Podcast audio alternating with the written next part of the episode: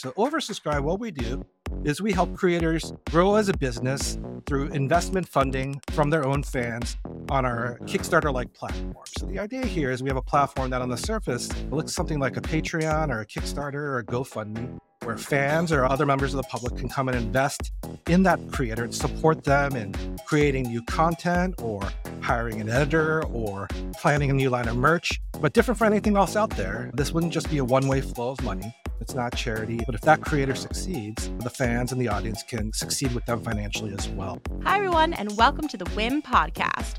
Women in Influencer Marketing is a first of its kind exclusive networking group made up of inspirational women. This podcast is where we explore influencer marketing and get real about women in business. Find us wherever you download podcasts, and of course, you can always find us at iamwiim.com. That's iamwiim.com. All right, guys, welcome back to the show. Um, I'm trying very specifically to hide the ends of my hair. If you're watching on Spotify, YouTube, you're going to want to because there are some visuals later on in the episode that you're going to want to check out. The reason I'm hiding the ends of my hair is thing that I posted on Instagram the other day. I've been going to the same hairstylist for a little over a year. I have extensions. I've like fallen in love with like the new thickness of my hair through extensions. And I found this local woman who she like charges a fair price. She does a really good job. She also does my color. So she does more than a couple things well. However, dude, I got a haircut the other day and this chick, this chick forgot a section of hair. So I got my hair cut very specifically right before I was going to DC to speak on a panel. And I'm all excited. I've got my new hair. I did my nails. Like, I'm like ready to go. I'm like feeling myself. And I get out of the shower, I dry my hair and I straighten it. I'm like, yeah, like, look at this new length. I like really chopped off some length. And I see a giant chunk of hair that is much longer than the rest. I mean, when I say much, like it was at least a couple inches. Okay. It was like very noticeable. I'm in DC and like I'm also not about to like go to some random place and like have them chop off a piece of my hair. So I curled my hair so you couldn't really tell. And then my flight got canceled. I won't get into the whole thing, but basically, I still haven't gotten it taken care of. So I'm calling it out, but because I think it's kind of funny. I mean, it's pretty funny. Wait, Oh, there it is. You could see it. Wait, hold on. I it's I'm like mirrored here. Anyways, it's there. Up oh, there, you can see it really well. Anyways, my hair is a lot longer on one side. Anyways, have any of you guys ever experienced this before? Because some people are like, oh my God, girl, never go back to that woman. And I was like, I don't get my hair cut that often. And like, she does the harder stuff really well. was just the the extensions and the colors. So I'm gonna give her a free pass and just you know, hope that it doesn't happen again. Like it's not that big of a deal. People were like, never go to her again. I don't know that I would do all that. Anyways, guys, um, it's good to be back. It's good to be back in New York after this flight got canceled. I took this very short trip to DC, like I mentioned. I mean, I've never flown that trip before. I've always taken a train or driven. And it's like you're in the air for like 30 to 45 minutes. It's pretty cool. I took like a puddle jumper where I flew to Newark and we took a bus to the airplane itself and you like get on, you know, you're not in the airport, you're on the tarmac. Anyways, it's fun. It's cool. It's a nice trip. DC is a really, really beautiful city. I've been there before. I have family who went there for school. So I experienced DC as a kid, but not really as an adult. It's a really lovely city. It almost like reminds me of like the nicest parts of Brooklyn, where like Brooklyn and all of New York is like generally a little dirty, which is the charm that I enjoy. But the prettier parts of it, like all the brownstones and stuff, and that was DC to me. It was very picturesque. They had a ton of things to do. It's cool. I don't know if any of you guys are based in DC, but like, I like where you live. It looks really nice. We also, oh my gosh, you guys, I know I've been talking about this week over week, but here's the update on where these events are. I've learned a lesson. Let me clear my throat and give you a sense of what I learned so you guys can learn from me. So, we have these events that we're doing all summer. It's like WIIM Live, like IRL, meet your like other WIIM members, network, connect, have fun, eat, drink, be merry. It's on June 20th in LA, July 27th in New York, and we are just about to announce our Chicago date. I will announce it next week during next week's episode or on our social if you check that. I'm a party planner now. Like I did not ever fancy myself to be one. I have become one. I have to be. Who else is going to do it? I'm not certainly don't have the funds to hire someone. So I'm planning these events and here's my lesson learned, guys.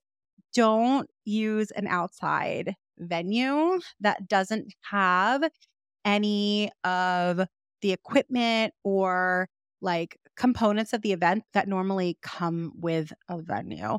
It's, I guess, referred to as like an empty space, an open space. I don't know. It's some term, I'm sure. Again, I'm not party planner over here. But we got this beautiful, beautiful venue gifted to us. And I am incredibly grateful. Shout out to Hangar 4, division of DKC. Um, they donated generously our beautiful venue. It's gorgeous. That's why I went with it. It's absolutely stunning. It's LA and it's the summer. So we're doing it outside. It's going to be fantastic. However, I'm learning this. So I didn't realize that I'd have to rent a bunch of furniture, the bar, the seating, a stage, microphones, speakers, and know how to connect all of it. And I don't yet, but I'm going to figure it out by next week. and I'm working the problem. So I'm learning that because the last bunch of events that we've had, they've been indoors at venues that like either we didn't need like a microphone and a speaker or it just like had that already built in. And I took those venues for granted. Our New York one is at a venue that has all that. Uh, their Chicago event that we're doing is at an incredible venue that has all that stuff. So I just wish I knew this ahead of time or recognized it, realized it. Anyways, the event's going to be incredible. It's a completely empty space and we are filling it up with so much exciting stuff. We have a 360 photo booth. We have a headshot photo booth. We have summer. It's okay. So the theme is endless summer. So we're having like floaties around and like really awesome picturesque moments. So you can post on social, just have fun in this space. Like we're in summer. We want it to be endless summer. We wanted to feel that vibe. So that's what we're going for. Um, we have dinner. We've got a whole taco bar. It's going to be fantastic. We have drinks from a couple different sponsors that are delicious. I'm so excited for you guys to enjoy those. Huge, huge thanks to two sponsors in particular. I have to thank them because honestly, without them, this event would not be possible and certainly would not be as fun.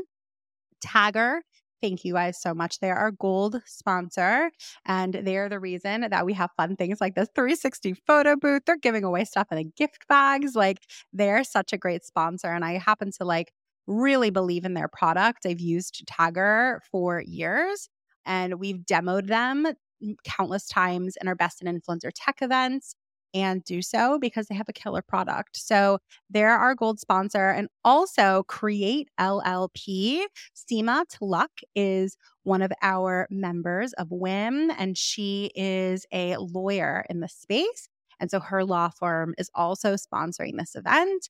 And you can look at our Facebook group where people are like, oh, does anyone know a lawyer? I literally recommend two people, and Seema is always one of them. I just think she's remarkable.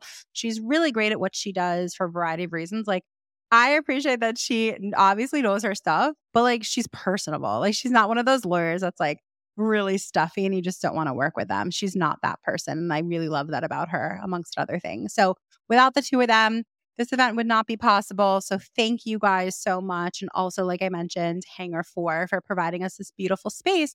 I just wish that I knew I had to rent all these things to put in it. But now we're going to have cool shit like a glow bar. I don't know if I should say that actually. I don't know if I should say that because we're in the middle of like, do I rent the glow bar or do I rent the regular bar? I'm saying it and like I'll let you know in a couple weeks um, how it went and which bar we ended up with or you can go. I hope you guys come to these events. All you have to do is go to I am dot com slash events. That's I A M W I I M dot com slash events. And you should come to them. They're fun, but more so than that, it's incredible networking opportunities. So if you're traveling through LA for VidCon, stop by our place first. If you're traveling through New York or base there, go there. And Chicago, of course, is at the end of August. And I really hope to see you guys.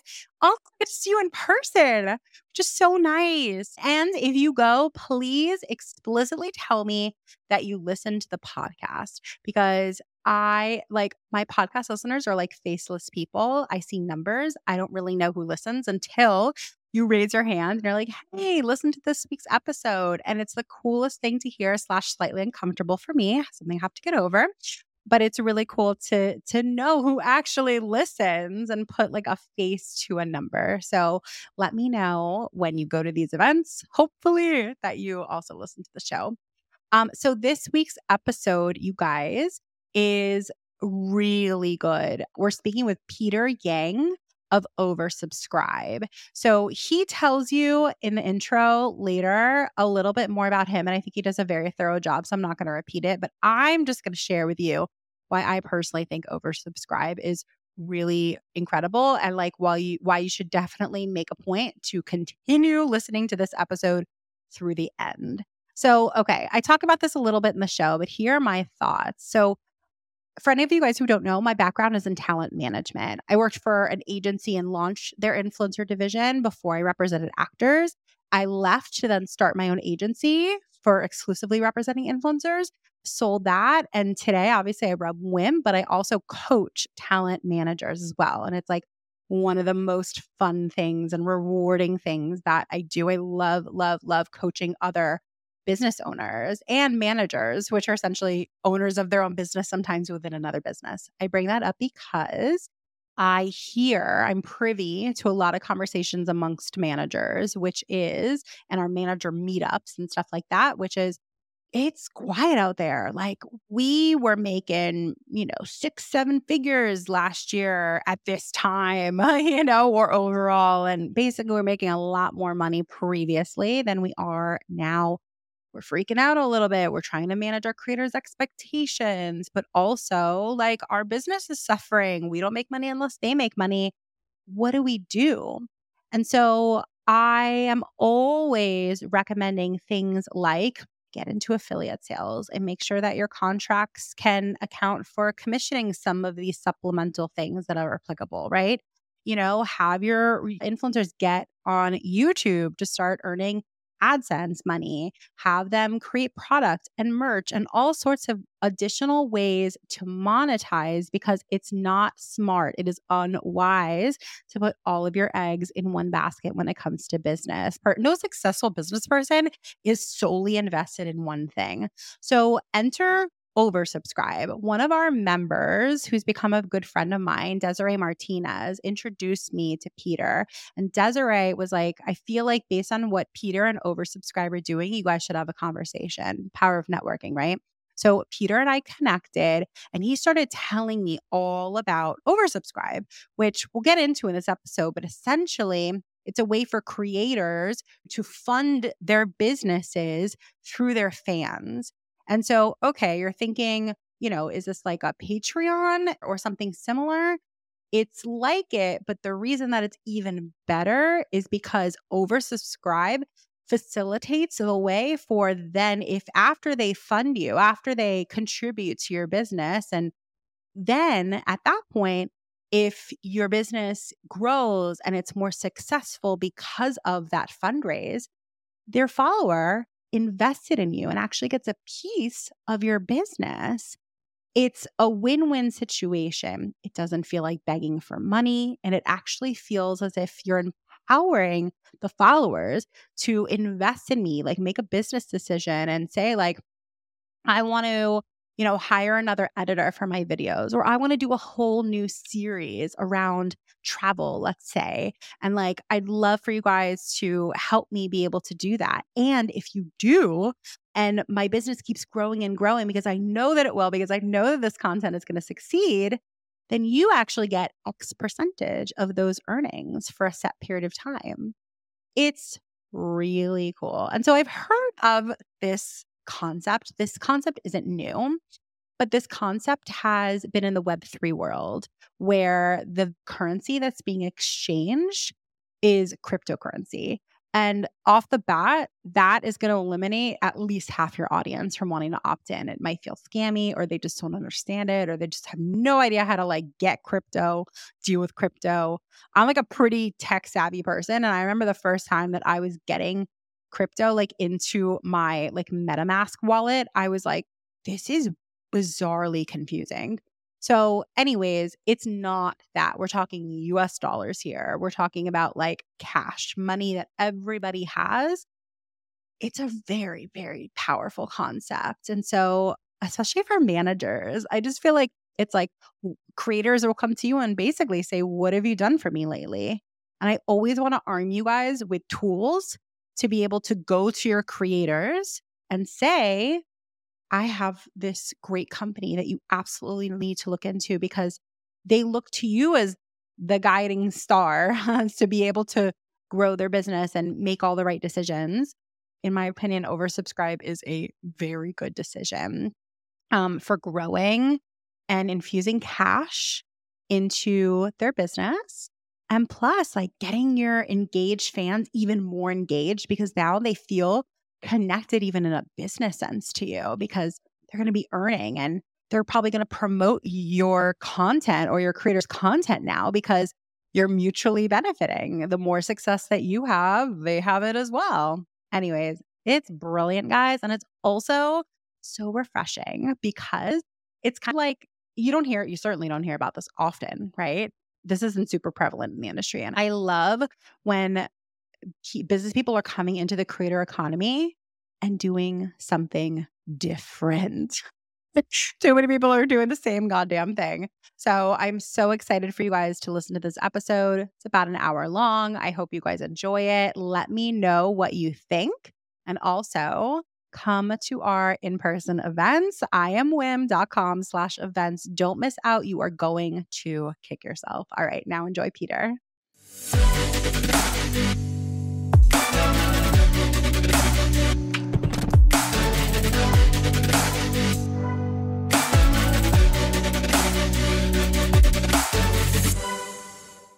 Peter, I have been looking forward to having this conversation with you. I'm super excited to just learn more about you, to learn more about the really cool stuff that you guys are doing over at Oversubscribe, how our members can benefit from all the cool stuff that you're doing at Oversubscribe, and everything else. But first and foremost, welcome to the show and thank you for being here.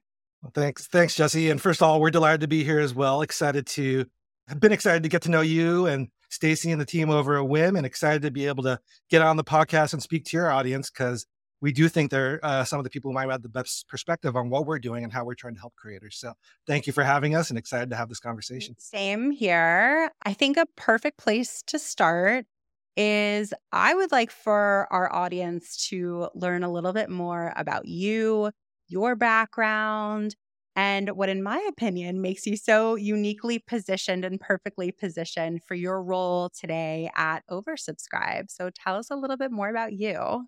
I appreciate it, Jessy. So uh, we're uh, we're a company that's based out here in New York, but I am not a lifelong New Yorker. Uh, I moved out here about six years ago to do this company and uh, to make the move out here. But prior to that, I was out in the Bay Area for about 15 years. So I lived in Silicon Valley and worked largely in the tech world. I'm more on the finance side.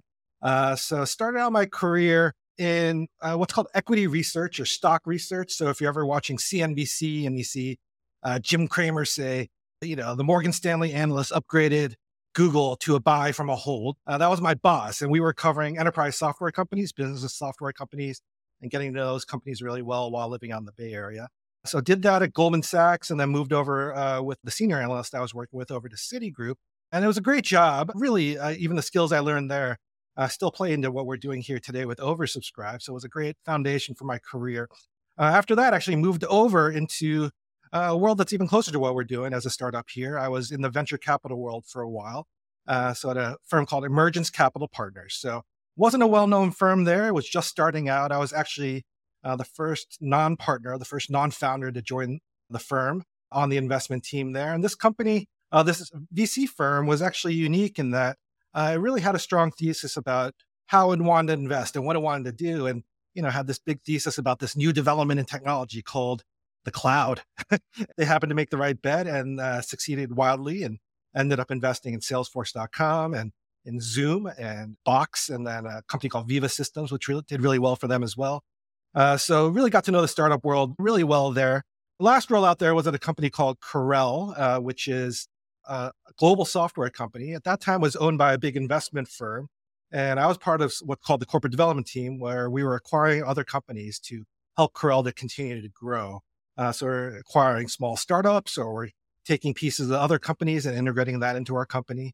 And that really ended up feeding all that we're doing here uh, with Oversubscribe and that, uh, you know, in different ways, I was uh, connected to the tech world and the, the, finance world, but also the startup world.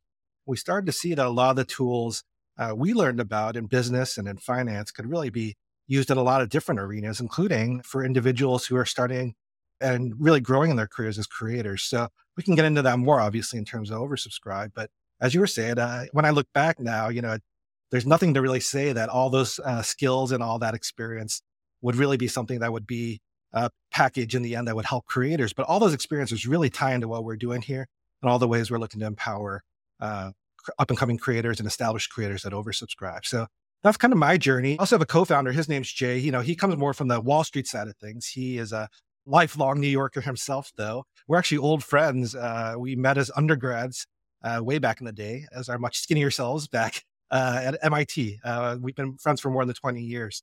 But Jae kind of went the more the uh, technology and finance route in a different way. So he actually started off as a programmer and then went into uh, the pure Wall Street side of things. So he worked at firms like Credit Suisse and Perella Weinberg.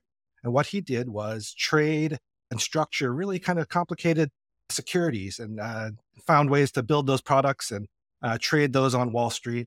So again, that really ties into what we're doing for creators at Overscribe, how we're trying to help them uh, with the funding they need. So again, as Jae was trading all these complex securities with other traders on Wall Street, uh, he probably didn't think that that would be something that could help creators, but we found a way to use all of that here to really be the foundation of what we're doing at Oversubscribe. So yeah, uh, did all that in the Bay Area, moved out here about six years to New York, uh, love being out here on the East Coast. Was actually born out here, but never really lived in the city. So it's been great being out here and building the company here. We actually have a small office right here in the heart of the city in Midtown, and we've been hard at work on this uh, and building this platform and this solution here at Oversubscribe. So I would venture to say that the creator economy needs more people like you guys, right? Because while some people might be listening to all of that extensive experience and being like, but how does it tie in? Wait, there's more because we're going to be telling you exactly more about what Oversubscribe does and how it perfectly ties into the creator economy.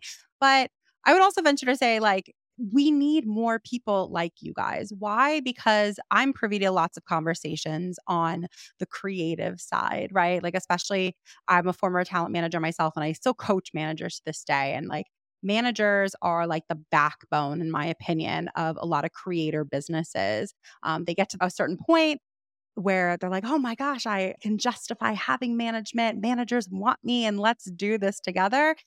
But then a lot of managers sort of get stuck in that, like, I'm going to negotiate and facilitate partnerships and lots of value there, tons of value there. In fact, one can argue that's like a majority of creator earnings for a significant amount of time. But what I hear from a lot of people is that, like, cut to, you know, the time that we're now and budgets are getting a little bit smaller and creators are just perhaps even like wanting more and more and more and not to sort of like put all their eggs in one basket. And so I've been privy to other conversations where managers in particular, creators are like, how do I diversify? Like, how do I put my eggs in other baskets? How else could I monetize? How could I build community more so, maximize my community more? All the things. And so when you and I connected through another member of WIIM, um, and she recommended that we we connect. Shout out to Desiree. I knew exactly why she put us in touch because we were telling me all about what you guys do. I was like, this is great. And because it has to do with, you know, getting money um, having your background, having your partner's background is in, integral. So I would love for you to tell us, I guess, first, like now that you're in the creator economy, what do you love so much about it? And tell us a little bit more about Oversubscribe because I know everybody's dying to hear. Sure. I mean, it's been an exciting time for us to really uh, become part of the creator economy, really dig into things here. And the thing that I like about it the most is just how innovative it is. Uh, so obviously, the creativity you see from the creators and uh, all the different types of content, all the different concepts they bring to life through their content. It's always so exciting to see and trends that we all see and that we all follow. And when you think about what goes into that, both from the product side, but also the content side, uh, it's one of the most innovative places out there. And that's being said by somebody who comes from a tech background, who lived down in Silicon Valley. But the amount of innovation and creativity you see uh, from different creators of all sizes is just always a lot of fun to see. And it's a fun place to work. And it's always exciting to see from a business perspective as well. Um, and, you know, as we see that, we see again and again more of the buzzword, kind of the catchphrase we've all heard uh, kind of in this market is you know creators are the new startups and we hear that and that's definitely part of it that creators themselves are so innovative that they're so creative in what they do uh, just like startups in the business world they are bringing innovation and creativity into the world for new products that we can use. Creators are doing much the same thing in this world.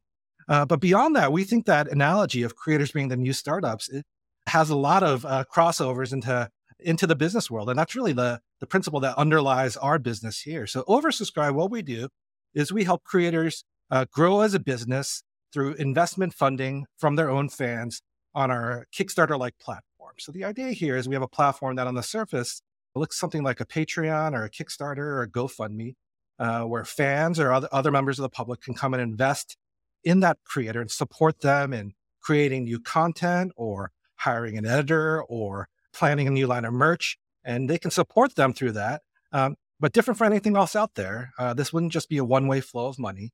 It's not a donation. It's not charity. It's not just for perks. Uh, but if that creator succeeds, the fans and the audience can succeed with them financially as well. So the way this works is the creator chooses to share a certain percentage of their, the revenue they make, of the money they make from their content and the rest of their business as a creator uh, for a certain number of years. So it might be 10% of revenue. And then for a certain number of time, so that might be for five years or 3% of revenue for seven years whatever it might be, the creator can choose those terms and then share that back uh, to the supporters, to the investors as their investment return. As we got to know creators and in building this product, uh, we spoke with probably more than 100 people, uh, 100 creators and folks in the creator economy, including Jessy, uh, as we were building out this product and seeing what the needs of creators were. Uh, what we saw again and again were one way to think about creators is they are a one person startup, a one person business. Um, and, you know, we're out actually speaking with VCs right now uh, for our own company and looking to raise money for ourselves as well. And one of the slides we put together for our presentation there, we took a look at all the roles a typical YouTuber might play, just as one example. And when we broke it down, we were able to identify 19 different roles that a single YouTuber might play. So that might be anything from, you know, on-screen talent to uh, the script writer for their videos, to the editor, to a graphic designer to make the thumbnail and the transitions, uh, everything to negotiating brand deals with companies and reviewing agreements. And then if they're selling merch, they're managing a Shopify store and being a merchandiser there. Uh, so, you know, everyone kind of takes it for granted that creators can do this and do this well. But if you step back, it's pretty amazing. These are 19 different roles uh, that at a production studio that was making content, it would probably be 19 different people playing all these roles. But creators are amazing folks in that they're able to learn these things and do these all themselves. Uh, but the insight that we saw was just like startups, as creators start to grow, their needs start to change. And things that they can handle when they were smaller and might not be things that work for them when they get bigger. Or on the flip side, as they grow bigger uh, and increase in their audience or subscriber count, they might be presented with new opportunities where if they had some money uh, and some capital up front, they could really take advantage of those opportunities for their audience and with their audience and really get a high return on that investment if they had the capital up front from what we've seen from most creators out there, the big thing is that the sources of funding right now uh, that are available to creators are suboptimal in a lot of ways. So, you know, most creators, when they think about it, if we use the startup analogy, you know, there's two ways for you to fund a business. One would be through getting outside funding, whether that's a loan or uh, whether that's money from a venture capitalist or angels. Uh, the other way is to bootstrap yourself, as they say in the startup world. That's to use the money you make and the money you earn and save that up uh, and then spend that on your expenses when you have enough saved.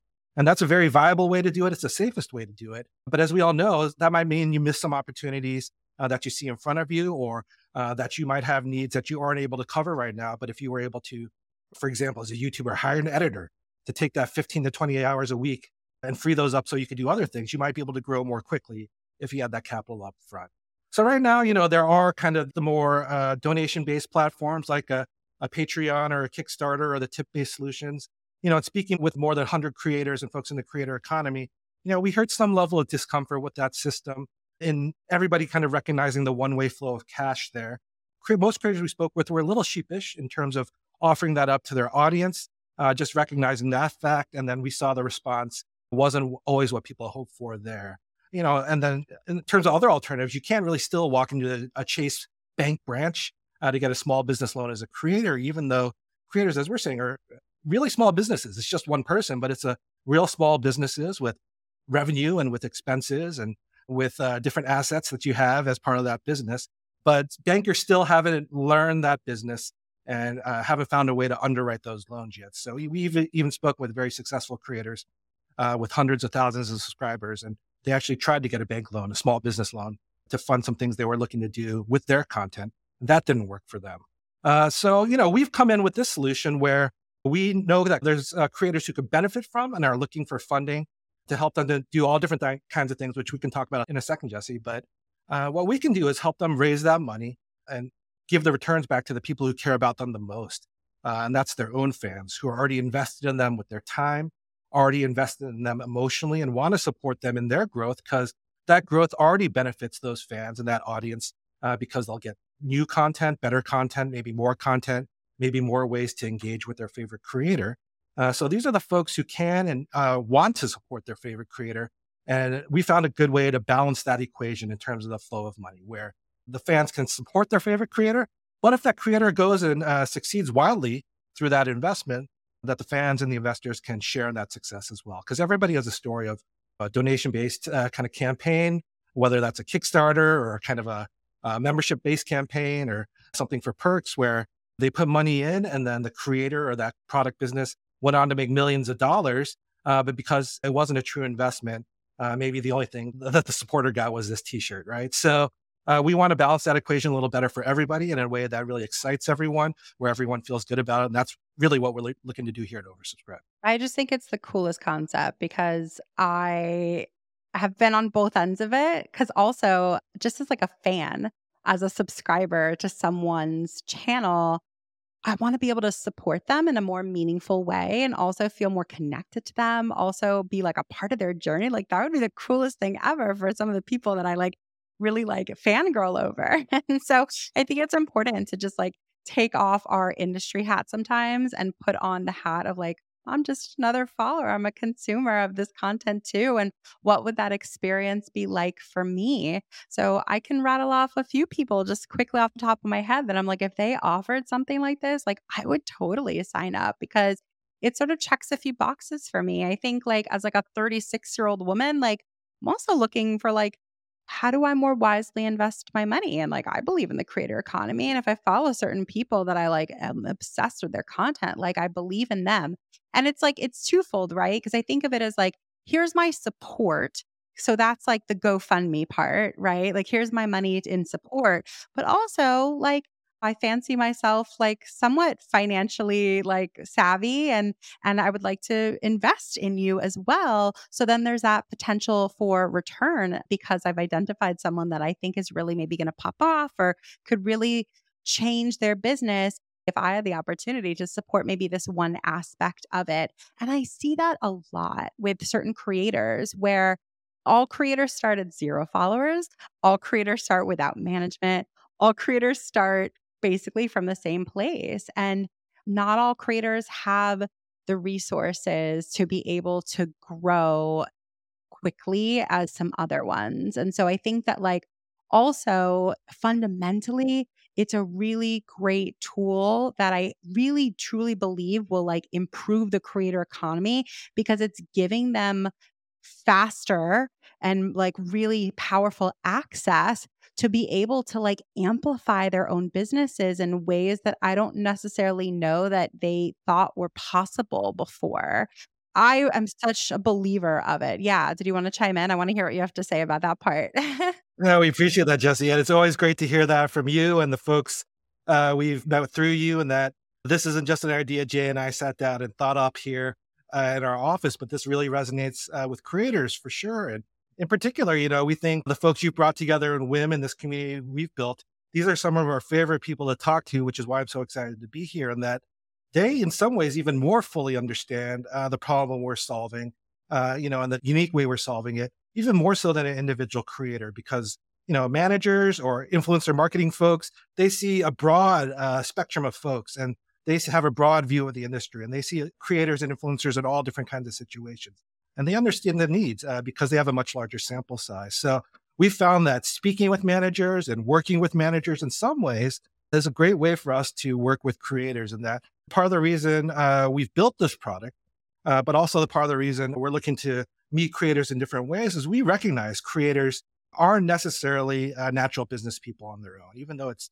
uh, so impressive that so many of them build significant revenue uh, just through AdSense and just through brand incoming brand deals or uh, maybe in selling merch that they don't know necessarily every aspect of business or every aspect of finance.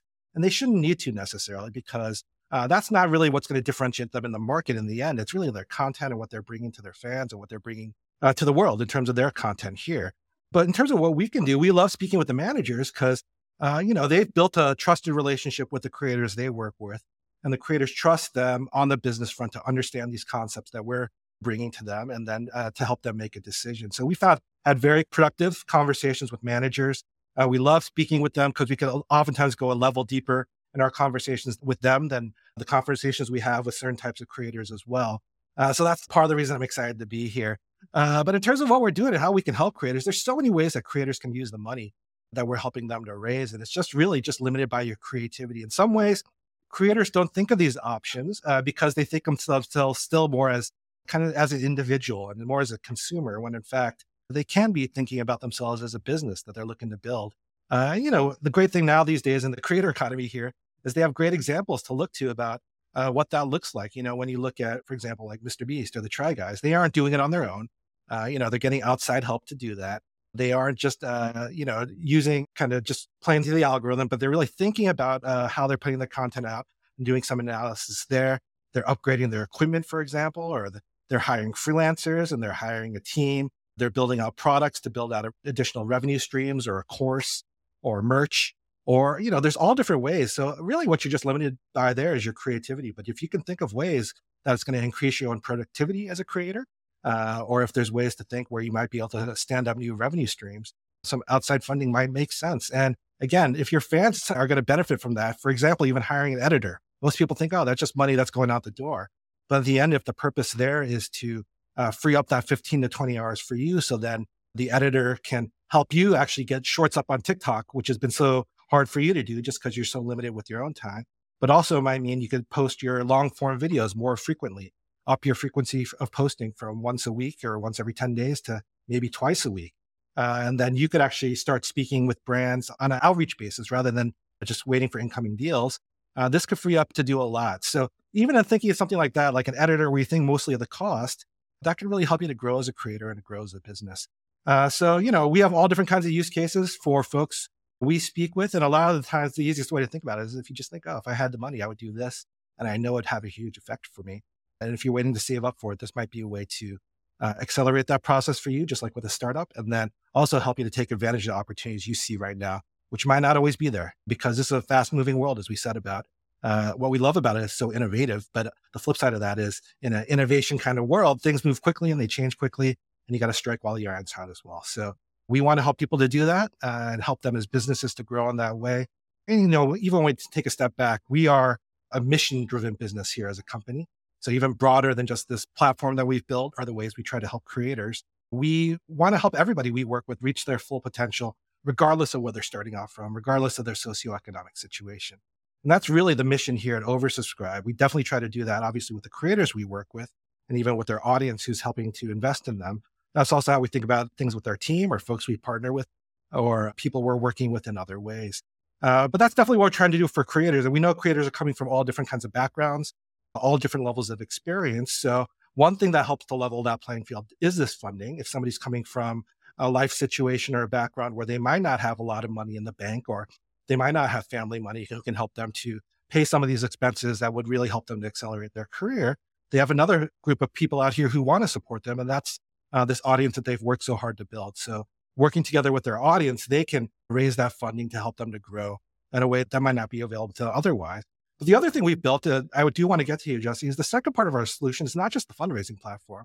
So, in speaking to that more than 100 uh, creators we spoke to in building the product, another uh, big need we heard was people saying, This is fantastic. I can think of so many ways I can use money that I raise, and I think it's really going to help me. But I still have a lot of questions about that growth you're talking about, growing as a business and reaching the next level as a creator and reaching my full potential. You know, there's still holes in my knowledge here. And I would really love some guidance here, some advice, uh, some mentorship and how to get to that next level. I might have 10,000 subscribers right now. I could see from the outside what the people with 100,000 subscribers or a million subscribers are doing uh, from the outside, but I don't necessarily know what steps they're taking behind the scenes to get there. Can you help me with that? So we heard that loud and clear. And what we've done is actually built out something for after you raise the money. And that's uh, what we call our network of creator mentors. And these are really top tier folks from the creator economy who are some of the best of the best at what they do. And they're helping our folks in all different kinds of areas. And it's really here to kind of complement and augment. Uh, if they're working with the manager already, it really augments the role of the manager, really helps to fill in some of the blanks, really helps the manager to really focus on what they do best, while we help the creator to kind of fill in some of that baseline knowledge uh, that's going to help them reach the next level. So, for example, we have some folks who are some of the best at producing YouTube content out there. They're actually two OG YouTube creators, and they've set up a content studio called uh, BMP Creative, which does uh, YouTube content for all kinds of folks. But just to give you a sense for how good they are, they're the folks who do all of Netflix's YouTube content. So anything you see on the on the Netflix channel on YouTube, that's not like a trailer from the studio, but that's like a reaction video or an interview with a celebrity or any of the fun creative videos they do.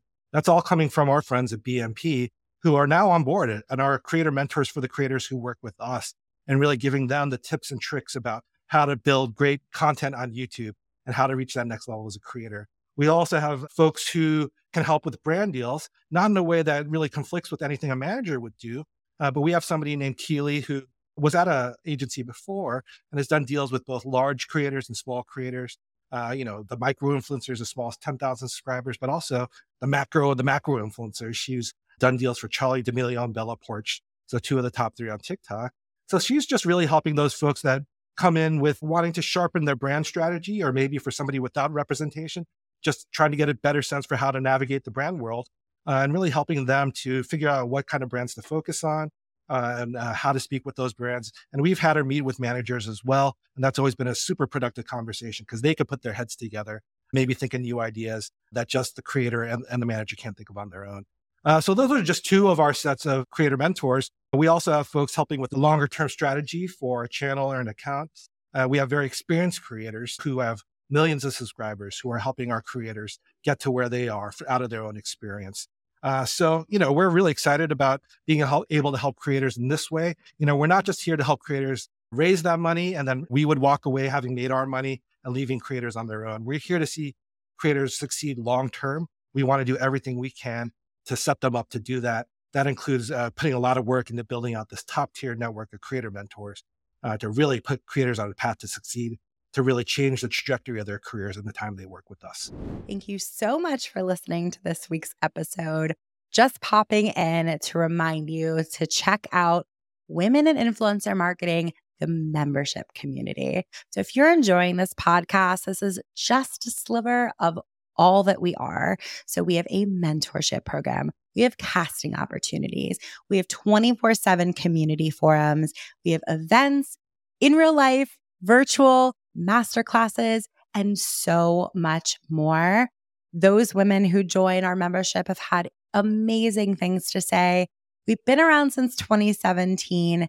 And if you're not a part of it, you are absolutely missing out. So I encourage you to check out our website, iamwiim.com and learn all about us. I-A-M-W-I-I-M.com. If you go to the events page also, you'll see that we have a regular event. Get the most out of your membership. It's for new members, but it's also for those of you who might be curious like, what is WIIM? Do I have a place there? How do I fit in? Come join. I'm there live. So are lots of other people. And it's a cool opportunity for me to teach you all about what we have to offer.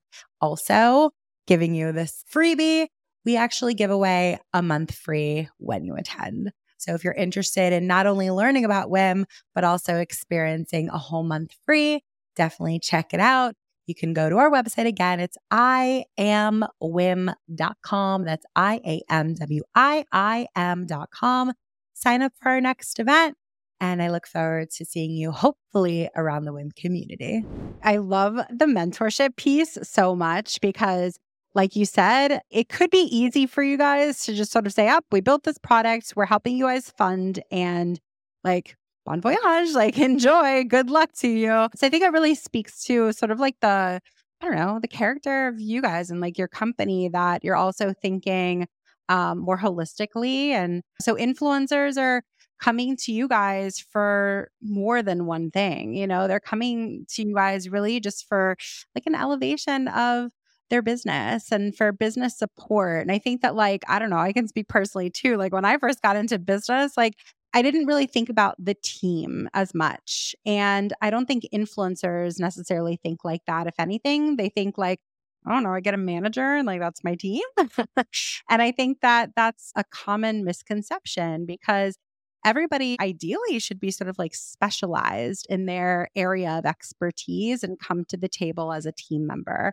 And so for you guys, I think of you as like the team member for growth, the team member for, you know, um, financial growth very specifically, but also, you know, with this mentorship program, it's really incredible that they're also able to learn from others who have paved the way for them and a lot of it just sounds like they're being given access to so many things through you guys, which I just think is a very powerful thing. So let's talk about this though. Like, assume that I know nothing about oversubscribe and I'm a creator. I'm like, all right, this sounds great. Like, I'll press the I believe button. Like, this sounds awesome. Let's do it. So, what can creators expect when they opt in to oversubscribe? And, you know, there are a lot of managers listening to this as well. So, what can they expect when they opt in? What are first steps? What do they see? Yeah. So, right now, I mean, we are very much focused on the creator and we look to provide a really kind of white glove experience for them. So, uh, we would get on a Zoom call with them actually and just find out where they are as a creator, look to get to know them and kind of what their goals are and what their needs are and uh, what steps they're looking to take. And they might not necessarily have in mind, you know, how they want to spend money. But most creators we talk to have a sense for what's holding them back or what they would do, you know, if they had more resources or uh, what the hardest part about being a creator is for them right now. So, for example, I would say in terms of the earliest creators we're working with, uh, you know, a lot of them, it really it is that they're YouTubers who are saying editing just takes so much of my time and you know, for people who aren't in the YouTube world, they don't realize how detailed and how painstaking this editing process is. You know, they think it's like doing a collage in PowerPoint that just animates things, but it's a very, very detailed process. So the numbers we heard are like 15 to 20 hours a week uh, for a 15 to 20 minute video that I'm posting weekly. Uh, so that takes up most of your free time outside your normal job if you're an up and coming creator. So these folks will tell us kind of what they're struggling with and what their needs are. And then we'll figure out then uh, what they may be, might be able to raise money for and where they might be able to use that money together. So, you know, if it's for an editor, we can help them to raise whether it's $10,000 to do it for a few months or $20,000 or even more to do that. And then we'll also, if they need help getting connected to one, uh, we have resources there to help connect them as well to do something like that. So the first part is just to get on a call with us and get to know one another. Uh, we like to answer any questions that the creator or their manager has about us uh, and about what we're doing and why we're doing and how we're doing it. But also, we just love getting to know creators because every creator is so unique and their stories are so unique. And we love just getting to know them, uh, even regardless of whether we work together or not, because we learn a lot from every one of those conversations. So we'd love to speak with anybody who's interested, even if they're trying to figure out if this is something that fits their needs or not. But one thing we have found in all those conversations we had with creators is a lot of them would say this to me. They would say, Peter, this sounds amazing. We think you're going to be a huge success. And I think a lot of creators are going to work with you and I'll see a lot of success with their audiences. But I'm not sure if my own audience is going to go for this because, you know, we have a very good relationship. They trust me a lot. uh, we have a very special relationship. So I have to be very careful about the financial kind of things that I bring to them. Uh, I'm not sure how they're going to respond. So I, I want to be a little cautious here. Now, the funny thing is that we hear that from all kinds of creators, even the most successful creators. And one of our creator mentors and one of our advisors actually, he spoke to us and he said, it's kind of a paradox, actually. A lot of creators are actually very conservative in their business decisions, even though they've kind of taken this high risk career path or, or undertaking this high risk uh, undertaking. Now, the reason being they know they're one of one, and what they're doing very much depends on their relationship with their audience and on the brand they've built. And they don't want to put that at risk, which is exactly the right way to think about that. So rather than trying to convince people otherwise, what we said is okay, let's try to address that question. And the way we've done that is through something we call our audience interest poll. So this is a, a website we help put up together with the creator, uh, where the creator themselves says in their own voice, both in text and in a, maybe in a video if they want to, they would just say, hey, I'm looking to do a new type of content. Maybe I want to do some travel content uh, and I need some money for that. Or, hey, I'm looking to hire an editor so you guys can get more TikToks and more shorts and I could put out more content by freeing up some time for you guys. Or, hey, I'm looking to do more live meetups with you. Or, hey, I'm looking to uh, launch this new line of merch. And I'm looking to see if you guys would want to support that. But the great thing now is I got to know this company called Oversubscribe and different from anything else out there. If you actually support me on Oversubscribe, it won't just be a one way flow of money like it is on those platforms we know and have tried to use before. If you support me through Oversubscribe, if I succeed, you can succeed financially as well because I will share some of the money I make back to you as your investment return. And then they just ask the question Are you interested in supporting me in this way? Yes or no? Uh, and then they get a sense then for if their audience is willing to support them. And the audience can also give, you know, their best guess at the dollar amount they would invest if they want to, but they can also say they're not comfortable sharing that right now. And all this is additional data then for the creator to figure out whether to move forward with this investment offering that we call a creator public offering, a CPO, like an IPO for a creator. Uh, and the idea then would be the creator might say, ah, I'm actually not sure if the support's there right now to raise the money I'm looking to raise. Or actually, we might say, hey, we're not sure if that level of support is really going to help you uh, raise enough money to hire that editor right now. Why don't you try these two or three things for the next few months? And then we can circle back and see if that's the time that's right for you. But more likely, where we end up is we would say, hey, uh, both us and the creator would say, hey, these numbers are great. Uh, actually, the creators we work with, they've been very encouraged by this process because you don't get a lot of this kind of uh, feedback from your audience or your subscribers in terms of the depth of their engagement, how much they might be willing to invest in you to support you like this. So creators been very encouraged by that process. But the most likely outcome is we sit down together afterwards and we say, hey, this looks like it could work. And then we can also then set the amount of money the creator will try to raise and what the different purposes for that are. And then we can move forward with that with that extra data. So that's called our audience interest poll that we run as a very low risk, uh, low commitment way for a creator to see if this might work with their audience. And the great thing is because they don't talk about dollar amounts, they don't talk about a percentage of revenue or anything. You know, they don't even have to mention it to their fans again if they don't, they're not seeing the support they want to see, or they can just say, "Hey, uh, we talked with the oversubscribe and it didn't seem like it was the right time, so we'll see if it's the right time later for this," and just move on from it. So we give kind of creators and their managers a really low risk way uh, to really see if we're the right solution for them through this audience interest poll. So anyone who's interested, we encourage you just to get in touch with us and have that conversation on Zoom and see if it makes sense to run this poll just to see what the level of interest is out there. And in some ways, it's just a great way to engage with the fans because we ask for email addresses. Uh, a lot of times, folks don't even get that information through other channels, but people are very willing to share it through something like this. And it might build a, a foundation for creators to engage with their folks in other ways as well. So the audience interest poll is a key part of our process for the creator to really address some of those questions, maybe some of those fears they have about would this work in a very low risk way. So we always do that first. Uh, even the agreement you, we sign with the creator and their team would just be for that audience interest poll first. And, you know, if it doesn't work out in the way people hope, then uh, that's it. Uh, no more commitment. But then if uh, the results are great there, then we would sign another agreement to move ahead uh, with the creator public offering. And the important thing to note here is we hold uh, the creator and their team's hand all the way through the process. So before the CPO and during the CPO, during that investment fundraise and after the CPO, we are working intimately with the creator and managing that process and guiding them through the process. So all kind of the documents you need before the CPO, we have those documents on hand, are ready for the creators to use. You don't have to hire a lawyer separately from this. You can use those documents and review those uh, and use those to raise the funding. We help the creators to set up an LLC. That's the vehicle for the fundraising. And the important thing to note here is the way we do it, we're not using crypto. We're not just throwing up a solution to do this. We went through a very long process with the SEC to make this a regulated investment platform. So, because of that, you can uh, have some security in knowing this is fully regulated. This is not a kind of an unregulated Web3 kind of solution, but we're a fully regulated solution where we help you set up a company. If you don't have that already, if you have an LLC already, we can work with that as well.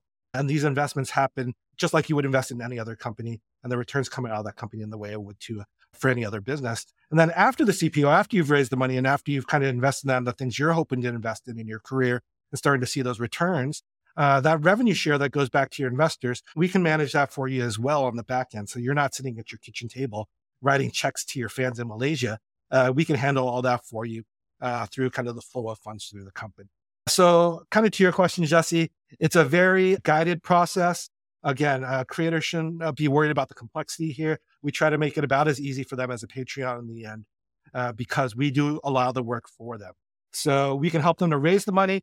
We can give them a way to find out whether it's right for them through our audience interest poll uh, in a very low risk way. And then after the fundraise, they'll have the funding to invest in their career. And then they'll also get access to our whole network of creator mentors who, in addition to the money, can help them to change the trajectory of their careers. I'm, I'm so into it. I was actually going to ask you that about what you mentioned last. I'm happy that you touched on it because I was like, okay, so like after you raise all this money, how do you track all the the payments back? And like that sounded like a nightmare. So the fact that you guys handle that as well, like, okay, that makes me that puts me more at ease.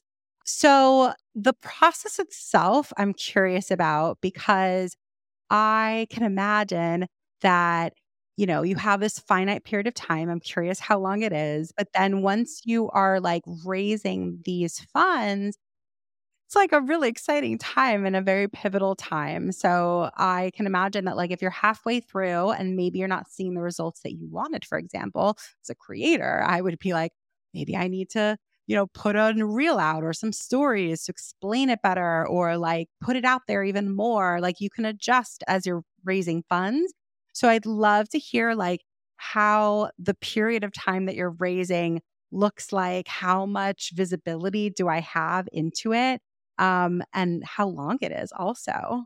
Sure. So um, these are all fantastic questions, Jessy. They're the right questions to ask from a practical perspective. So, in terms of raising your funding, because we are fully regulated, there is some process around that. Um, and it has to be at least for 21 days. Uh, and we could work with the creator and their team on how many days within that 21 days things are kind of available to the public and what that looks like. But we have to keep it open for 21 days at least. And that's usually the right amount of time because what we found is a big thing here is the creator is the one promoting this to their own audience. Because again, if I came on and, you know, if you showed some ads with our team on it, uh, the audience would be like, who are these guys? Why should I do this? But the creator is the one promoting it and encouraging their folks to support them because, you know, the fans not only will they get an investment return, they'll also get more new, better content or merch or whatever it might be. And another part of it is also uh, for the fans, you know, we also encourage the creators to also offer perks as well. The big thing here being, you know, we don't want the fans who are supporting their creator here to just think about this as a financial transaction, for them to see, you know, the creator just as this financial person on the other side of the table that they're trying to work with here. But we want this to be everybody rowing in the same direction, a way for the fans to support their favorite creator. So we encourage the creator to also offer exclusive perks through the CPO as well. Um, and why I just show you this, Jessy? Actually, I think we can uh, do a screen share here of one of the uh, CPOs we actually did here. So this is a creator uh, who's one of our early CPOs who actually, as you can see here on the page, it says he successfully was able to raise the money he was looking to raise. So this is Mike Zakarian. His channel is called Team Hold on YouTube, and he's a live streamer uh, and a daily streamer. But unlike most streamers, he's not a gaming streamer. What Mike streams about every day is the NBA and basketball. So uh, he's really built a really loyal uh, and really engaged community of folks uh, around his daily stream. Sometimes he'll stream two or three times a day. And we f- first spoke with Mike, he had about 6,500 subscribers on his YouTube channel, which is actually probably a little smaller than generally what we look to target. We look to target and help people uh, who are already making some money, uh, both on AdSense and through some brand deals. And Mike did have that already. And we found later on as we worked with him, you know, streaming numbers are different than uh, kind of regular YouTube channel numbers because the folks are much, much more engaged. But Mike uh, had about 6,500 subscribers when we first met him. And what he was looking to do was hire an editor. So Mike has tons of footage because he is streaming every day, sometimes two or three times a day. You know, he was up and coming in the time where TikTok really took off and YouTube Shorts now are really taking off. Uh, and he had all this footage that would make for fantastic shorts because Mike himself is actually a stand-up comedian and is trained in improv. So he's really great on camera and he uh, has a lot of funny stuff. But he just didn't have necessarily the skills himself or the time to really go through all the footage and pull out the clips uh, that would make for great shorts. And he's also looking to do new types of content as well. You know, he uh, could do longer form stuff as well and hasn't had the time or the resources to do that or the editor. So an editor and uh, some other resources will help with that as well.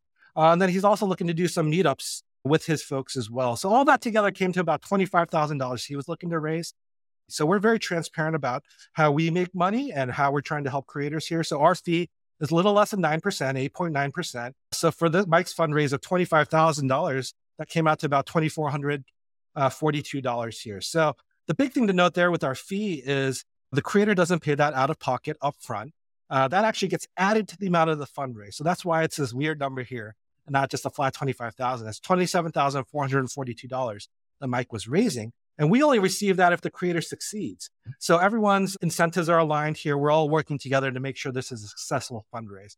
So Mike had it open for about 21 days, as we talked about, and he was able to raise the full amount. In the end, he had over 70 investors from his own audience who invested. And when you look at those numbers, he had about 6,500 when he started. As we got into the fundraiser, it was about 7,500 or so. So it was about 1% of his folks ended up investing uh, to raise that $25,000, that $27,000, including our fees. So if you think about somebody who has a larger audience, uh, might be looking to raise that same amount. It's a very small percentage uh, of the folks who invest in your offering. So, for example, if you're raising fifty thousand uh, dollars and people invest, you know, hundred dollars a piece, you would only need 500 members of your audience to invest. And if you're uh, somebody who has a YouTube channel with 50,000 subscribers or 500,000 subscribers, it's a very small percentage of your total folks who need to invest, even with those small amounts. So Mike had this open for 21 days, and we saw kind of his progress for the progress bar here. Uh, so obviously, we just have the end result here. We're able to track it, and there's data on the back end that the creator saw as well, even in terms of the amounts came in, coming in from different investors and what that looked like. And what we saw there is that the more the creator actually encouraged their folks to do this, uh, that's really when the investments came in. So Mike, you know, he'd mention on a stream, not every single time, but many times on his stream, he'd mention it and remind folks. He'd pin the link to this teamhold.oversubscribe.co page for people to take a look. Uh, he actually made a longer form video that people could refer back to that gave all the information. Uh, and we noticed every time uh, he mentioned it or when he put up the video, we'd see people come in every time. So just like anything else in life, every time you mention it, remind people are busy. So they might not do it the first time, but every time you remind them and mention it, more and more people come in. And, you know, that's really the power here, and the, the power of the relationship that the creator has with the audience. Mike was able to raise the full amount here. To your question, Jessy was open for 21 days. He was able to track it as it went. In terms of what the, the terms look like, uh, something that's unique to our platform, which makes it more like Patreon versus kind of some of the other alternatives out there, is that the creator can actually choose their own terms. Uh, so we work with them and give them financial projections and different choices about terms that they would want to choose. But the, the creator knows their audience best. They know what kind of numbers will work for them. And again, we're not trying to make this a purely financial investment for the audience. Uh, as you can see here, Mike also offered some exclusive perks. Uh, he had an investor only badge. He had an exclusive Discord channel. Mike has a Discord for his whole community. Even when we met him, of his 6,500 subscribers, there was 2,500 people in his Discord. So he made another smaller exclusive Discord channel uh, just for the investors here. Uh, he has a monthly happy hour. I think on, he's doing it on Zoom where he gives them updates on the business and where he answers their questions. And this is actually what a lot of people are excited about as well. This additional time they get with their friend Mike uh, in all these different ways. Again, this badge is unique. So forever going forward, they'll be a foundational investor for Mike and people will know that as well. And even when they get together, they'll have uh, their own event. So, in addition to that 13.5% of revenue that Mike chose to share for three years across all his revenue as a creator, he also uh, offered these perks, which his fans loved as well. So, Mike is one of our up and coming creators that we're working with. That's our product called CPO Accelerate, really for that emerging creator who might have, let's say, 10,000 to 300,000 subscribers on YouTube, depending on the type of content and depending on you know what their level of engagement and community is with their own fans but then we also have another product called CPO uh, Platinum. So that's really for your more established creators. So with our Accelerate product, you know, that revenue share is across all your revenue as a creator. Uh, because the money that goes in as this investment really helps you to build up your brand across all your different monetization streams we don't know really where the bump's going to come in. So the investors who are contributing to that and really helping to make that happen should see a return across those efforts. So that's revenue that's shared across all the creator revenue, but also these are the folks who really benefit most from and are most excited about our network of mentors that they can work with. On the flip side, the CPO Platinum product, that's really for a more established creator. So let's call it kind of that 300,000 and up again, depending on the amount of money they're making, how long they've been doing it, their amount of uh, their amount of engagement with their folks. And really, it was for somebody like this, it doesn't make sense for them to share all the revenue that they're making because they've done all the work for these big monetization streams that they've already built up. That doesn't uh, make a ton of sense to share all that revenue with an investor who just came into it now. Uh, but what this is for is really more for project based financing.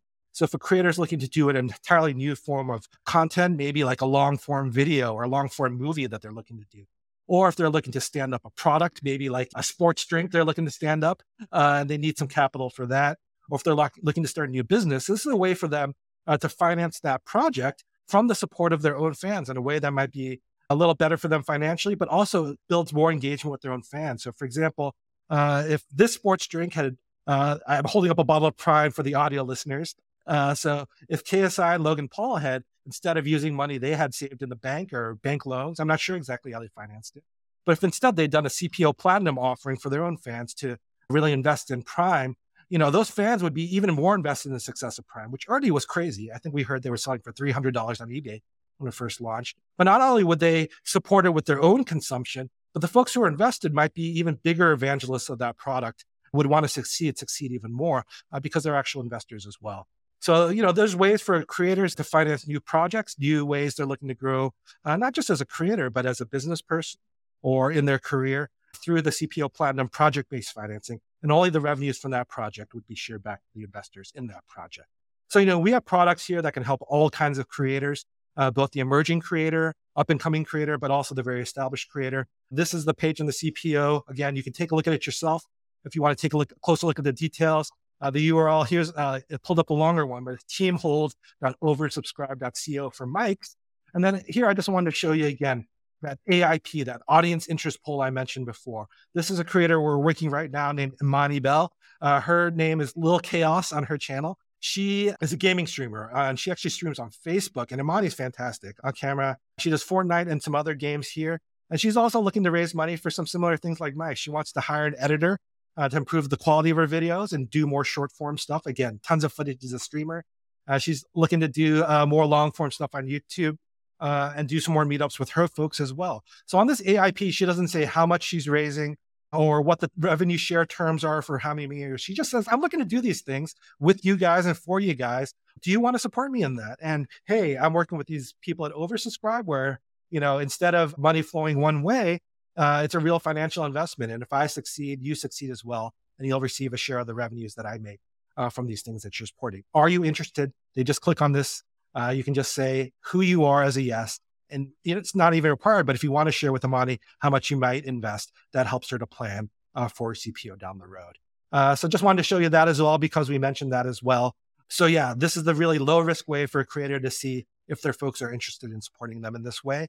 And then if things move forward, it goes back to that CPO page uh, where it's I love the explanation. I appreciate it. It's also like really great to see. So if any of you guys are only listening on audio, just check out our YouTube and and you know if you're listening on Spotify, this is such a cool thing that Spotify actually just launched this year, which is that you can watch the video on Spotify, which is really really cool. And I've been enjoying kind of like seeing you click through all this to just really get a sense, like a feel for what the actual process is. I mean, this is a serious thing. Like we're talking about like you know, tens of thousands of dollars, if not more than that. And I sort of want to see what the process is. And it looks really great. I also think it's important to think from, you know, consumer, like the fan, the follower, subscriber, whatever you want to call it, from their perspective. Like, what do they see and how does it feel to them?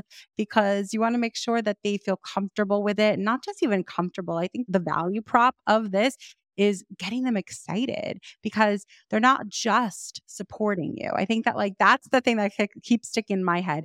It's support amplified because you're also getting something in exchange for it. I've worked on the like the PTA of my kids' school, right? And so I've been at the forefront of fundraising and it feels to me so difficult to do. Why? Because it feels like I'm begging for money. And I think that uh, like this sounds so appealing and attractive because it's not just begging for money. Like you succeed they will get a cut of that. So it's like very mutually beneficial, more equally weighted. And I think that that's really new. And then I appreciate also that you brought up before about like it's not crypto based, it's not Web3 based, because uh, this concept isn't necessarily new. I'm most familiar, I think I'm exclusively familiar with it from like the Web3 lens. And I feel like that just adds like a whole other level of complexity to it that people might feel uncomfortable. Like if they want to invest in your business, but they're not comfortable with crypto, like that shouldn't be the barrier to entry because you'll lose a ton of people simply because they're like, ooh, crypto, that to me immediately equals scam, which I don't think it does, but that's a conversation for a whole other time. But the point being is that like you don't have that level in this, and which I think is again like you want the barrier to entry to be low. You want people to feel comfortable with it, not just comfortable, but like actually excited to invest, to understand it. One of my final questions, too, I would be remiss if I didn't ask you this. I want to know if you can give us any exclusive preview for like what's on your roadmap and what's upcoming. Sure. I mean, two exciting things I could talk about. One, we've actually brought on a couple more mentors just recently who we think are really exciting folks. Uh, I can't really share their names right now quite yet, but I will say uh, they're very well known in the YouTube world. Uh, one of them actually kind of ran an account for YouTube that was uh, very creator facing and uh, is very well known to a certain generation of creators. Uh, we're excited to be working with him to help our creators to succeed. Another one of them just recently was featured by YouTube um, and worked together with one of YouTube's creator facing accounts to really help creators do certain things. So these are folks who are deeply kind of embedded in both shorts and uh, long form video who can really help our creators who are on YouTube or who are doing other forms of content on Instagram or TikTok or wherever they might be, uh, make that transition to YouTube, which in the end we're finding is where everybody wants to be longer term, just because the monetization is so good on YouTube. Uh, because you know it's a stable platform because there's not concerns kind of in other fronts beyond the content there so we've uh, really beefed up our youtube side of things uh, we've brought on these folks who can really help our creators to really succeed there and really uh, give them a boost as they look to grow there. The second thing I can really share with you here is we are standing up a program now. Uh, we've had it, but we're really kind of boosting it more now, even now. And it's perfect timing in terms of our conversation with you. We have something where we have a, a very exclusive program for managers because, as I was saying before here earlier, as we've worked with uh, creators, we found that for the creators who have managers, both the manager and the creator and us, we find it to be a deeper conversation that we're able to have with them, but also much more efficient. Because with many of the creators we work with, you know, we spend time walking them through all the concepts, the financial related concepts, business related concepts, and we're always happy to do that. Uh, we have material prepared for them where we can walk them through all that. What we found in speaking with a manager, uh, they get what we're doing much more quickly. They understand the needs because they see it across more people and then they can uh, bring that to their client to their creator and then because they have that trusted relationship the creator will buy into it based on that recommendation in many many cases. Uh, so we love working with managers. We love speaking with them just getting their input even on what we're doing. So we wanted to make a special program uh, for managers uh, to feel excited about working with us. So we started something we called our early agency program our eap uh, where managers who come to us particularly through this here today uh, we have a special offer where we would give them a percentage of our fee just to uh, get them more excited about uh, working with us and make it worth their while to speak with us uh, when we go through that CPO. But also, any of their clients that they bring to us, they would get kicked up to the uh, top of our waiting list here. So we're very excited to be able to talk about that here, just given uh, the community you've built here, Jessy. That both with managers, uh, in particular, the agencies they work with, that we can offer a special program for them where we can really accelerate their clients through this process and also make it uh, there's incentives for the agencies as well. So very excited to talk about that here. I'm sure we can share more details with the full community when we get the chance here. Uh, but anybody who uh, reaches out to us, you can email me personally. My email address is p at oversubscribe.co, or you can also just email at info at oversubscribe.co. If you just mention that you're with an agency or you're a manager and you heard about uh, this new program we're rolling out through WIIM, uh, we're happy to get you into that program and move your client to the top. I love a good sort of exclusive offer for our community. And I know our members do too. Yes. So we appreciate that very much. And I'm excited for them to reach out. So, you guys, I'm going to list all of their social, their website, the whole nine in our show notes. So take a peek there. I'll reiterate Peter's email address and all that. It'll be there so you won't miss it. I highly encourage you guys to check out Oversubscribe.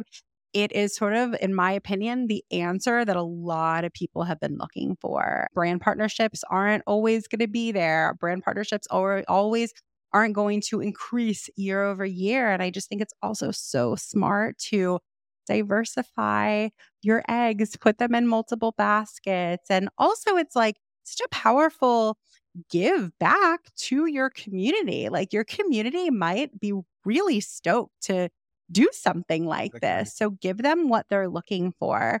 Peter, thank you so, so much for joining today. It's been such a pleasure, like getting to know you a little bit better and also, of course, like seeing all the cool stuff that you're doing over at Oversubscribe. We will be keeping a close eye on all of your success. And thank you so much for being here. Yeah, thank you so much, Jessy. I mean, it was it was fantastic to be on here. We're also so excited to mm-hmm. see what you've built and what you're doing with WIIM and the community you built there. So excited to be here and excited to get to know that community better. And thanks for having us on. All right. And thank you guys so much for listening. And we will see you next time. Bye, guys. If you enjoyed this episode, we gotta have you back. Check out our website for more ways to get involved, including all the information you need about joining our collective. You can check out all the information at iamwiim.com. Leave us a review, a rating, but the most important thing that we could ask you to do is to share this podcast. Thanks for listening. Tune in next week. Tune in next week.